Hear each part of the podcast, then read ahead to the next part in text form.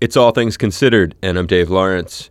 We're continuing the latest interview in our Off the Road series, speaking with artists about their experience with the pandemic and other crises. Hear everything we've aired so far at hawaiipublicradio.org, including part one of this from yesterday, and with today's feature, the complete hour long interview with trumpeter Randy Brecker of the legendary Brecker Brothers, who just put out Brecker Brothers Live and Unreleased, was this live and unreleased in any way? I mean, obviously it is in some ways affected by the pandemic. Well, we didn't have any gigs, but it was funny. Uh, this was a radio show broadcast in 1980 from Onkel Pö, Carnegie Hall, which is a famous club and concert hall in uh, Hamburg, Germany.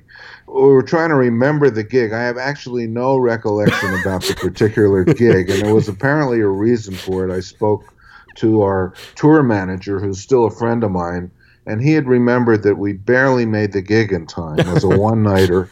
This must have been a particularly good night. Our chops are up, and we're really excited to play.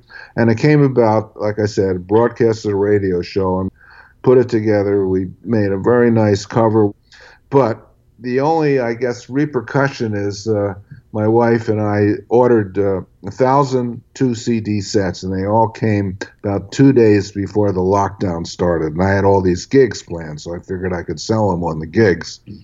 So as uh, the saying goes, I used to be a million seller, and now I have a million in my cellar. Uh, that record and a bunch of other ones that I usually would take on the road with me. So the package is actually really nice. I found some old photos of the tour that's included in the two CD set and uh, wrote some liner notes. And uh, it's just packaged really well, and it's a lot of fun to listen to. Well, something that's a lot of fun to look at is your resume. It's just kind of jaw dropping. I was hoping I could uh, just pry loose a few stories or, or highlights. Um, you got it. What are the ones that maybe get you the most excited, proud to talk about? Maybe as I'm mentioning it, you're starting to smile thinking about one or two in particular? Well, that's a pretty all encompassing question since I did so many dates. Uh, I did my life in reverse. Most guys went out on the road when they were young. Like I came to New York when I was 20, 21 years old, going to NYU, and quickly got sucked into the studio scene. Luckily, Mike and I had also a playing career, so we were able to uh, basically just go out on the road and make a living from all those years on now it's been really 30 or 40 years uh, up until three or four months ago. You know, so I did everything in reverse. I'll be 75 in November. The ones I get asked about, I have no recollection of because I was uh, hired by a guy named Bob Ezrin, a wonderful producer. Yeah. Well, there was one Rolling Stones session I remember. That was not for Ezrin. That was for Arif Mardin, the Stones were signed to uh, Atlantic Records. We played on several of their records. Uh, but this one date, I was the contractor, and I called up a lot of my friends to play uh, at Atlantic Studios. And Mick was conducting the band, if you can believe it or not, all first rate studio guys. And it was amazing to us because it was like he was on stage in front of like 100,000 people. He was counting off the tunes dancing around the studio like he was literally on stage. So one tune he was going, he started counting off the tune. Let's go one, two, and Alan Rubin, my comedic friend, a great trumpet player from the Blues Brothers, was sitting next to me. Alan stood up and went three, and cracked Mick up. Well, what's some other good ones? I always bring this one up, and this is a good story uh, with uh, the Born to Run, Bruce Springsteen. Now that one we showed up and there was music paper on our stands, but there were no notes on the music paper. It was blank. and we were only hired to play. We weren't uh, hired to arrange anything, but we were in a spot and it was a tune called 10th Avenue Freeze Out. Wow. Started working on it. We were maybe two or three hours into doing it. We recorded some stuff. And all of a sudden, a guy flew into the studio saying, "Man, that's not it. That sounds terrible. That's not it." turned out that was Miami Steve Van Zandt. Oh. and he didn't know uh, much about the studio scene. Uh, you know, we were kind of names in the studio scene, he was kind of not the most polite to us in the in the, I must say, uh, uh, at first. I think then guys poked him and said, you know, you know, give him a break a little. But anyway, he really gave us some really good ideas to rewrite the thing, and that's what ended up on that record. He got really embarrassed when he found out, quote, who we were, and they were all really sweet guys. Was Bruce around much for any of that? Yeah, yeah, they were all there. That, those are the sessions you remember when the artist is there. And you know, I'd say good eighty percent of the sessions, uh, they're not there. You know, the artist isn't there. You just get the arranger, the producer in the studio, and it's fun when the artist is there and you can uh, really, uh, you know, get to know them a little. Paul Simon was always there. Frank Sinatra, Frank Zappa, two huge Franks on your mega yeah. resume. Were they there when you did it? Oh yeah, they were there. That was live on the record. L.A. is my lady, and everyone was in the studio at the same time. Huge band, all the best guys in town. Uh, there was a small audience. Quincy Jones conducting. Great charts by Bob James. All the best writers. Frank just sang great we all go, wow, man, it's Frank Sinatra. It was one of the only sessions that everyone had their cameras out, taking pictures of him. Michael Jackson showed up in that red coat he used to wear. But at one point, we were doing an arrangement of Mack the Knife. But Frank actually sings, and the uh, he altered the lyrics.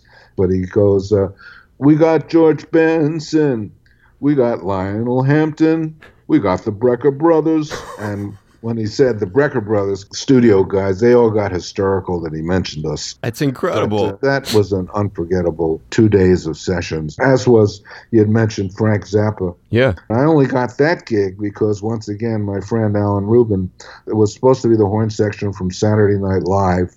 That year, my brother had played on the show for a couple years, so he was a part of it with Ronnie Cuber and Lou Marini, Tom Malone. So I got talked into doing the gig. I was a little reticent myself because the music is really hard, and I was worried if I could do it. And I did as good as I could. But it was fascinating watching Frank conduct. He was really a thorough, and I might add, really serious, you know, about his music.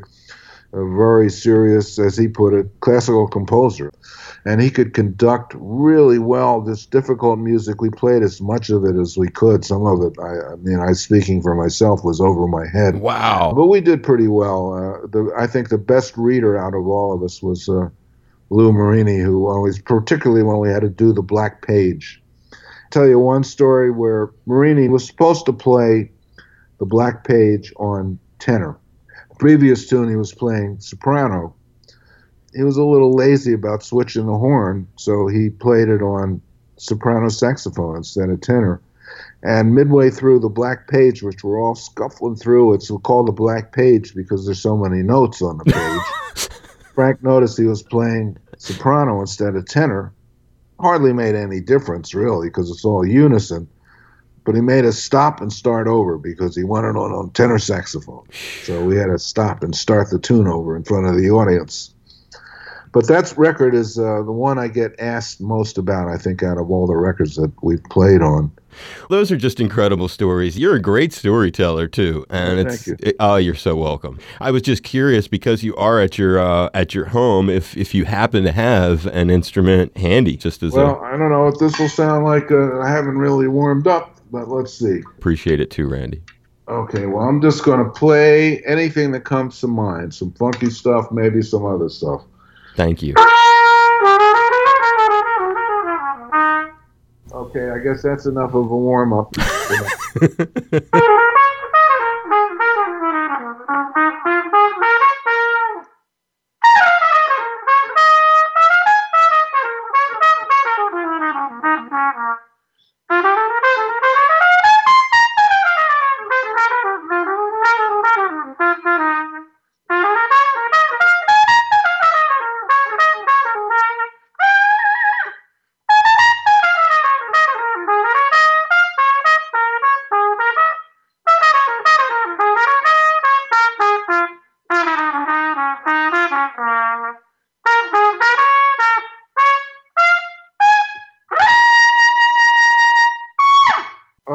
I just woke my 11 year old. Well, that's the gist of it. I'm just trying to keep my chops up. Your chops sound fantastic. It's Randy Brecker, the legendary Brecker Brothers, playing a little for us here on All Things Considered, sharing some great stories, and we give you a big mahalo. Anytime, man. This is this was a lot of fun. Yeah, really good questions. Thank you, my brother. We'll keep in touch too, and good luck with everything. Thanks, Dave. It was a lot of fun, and uh, we'll see you again.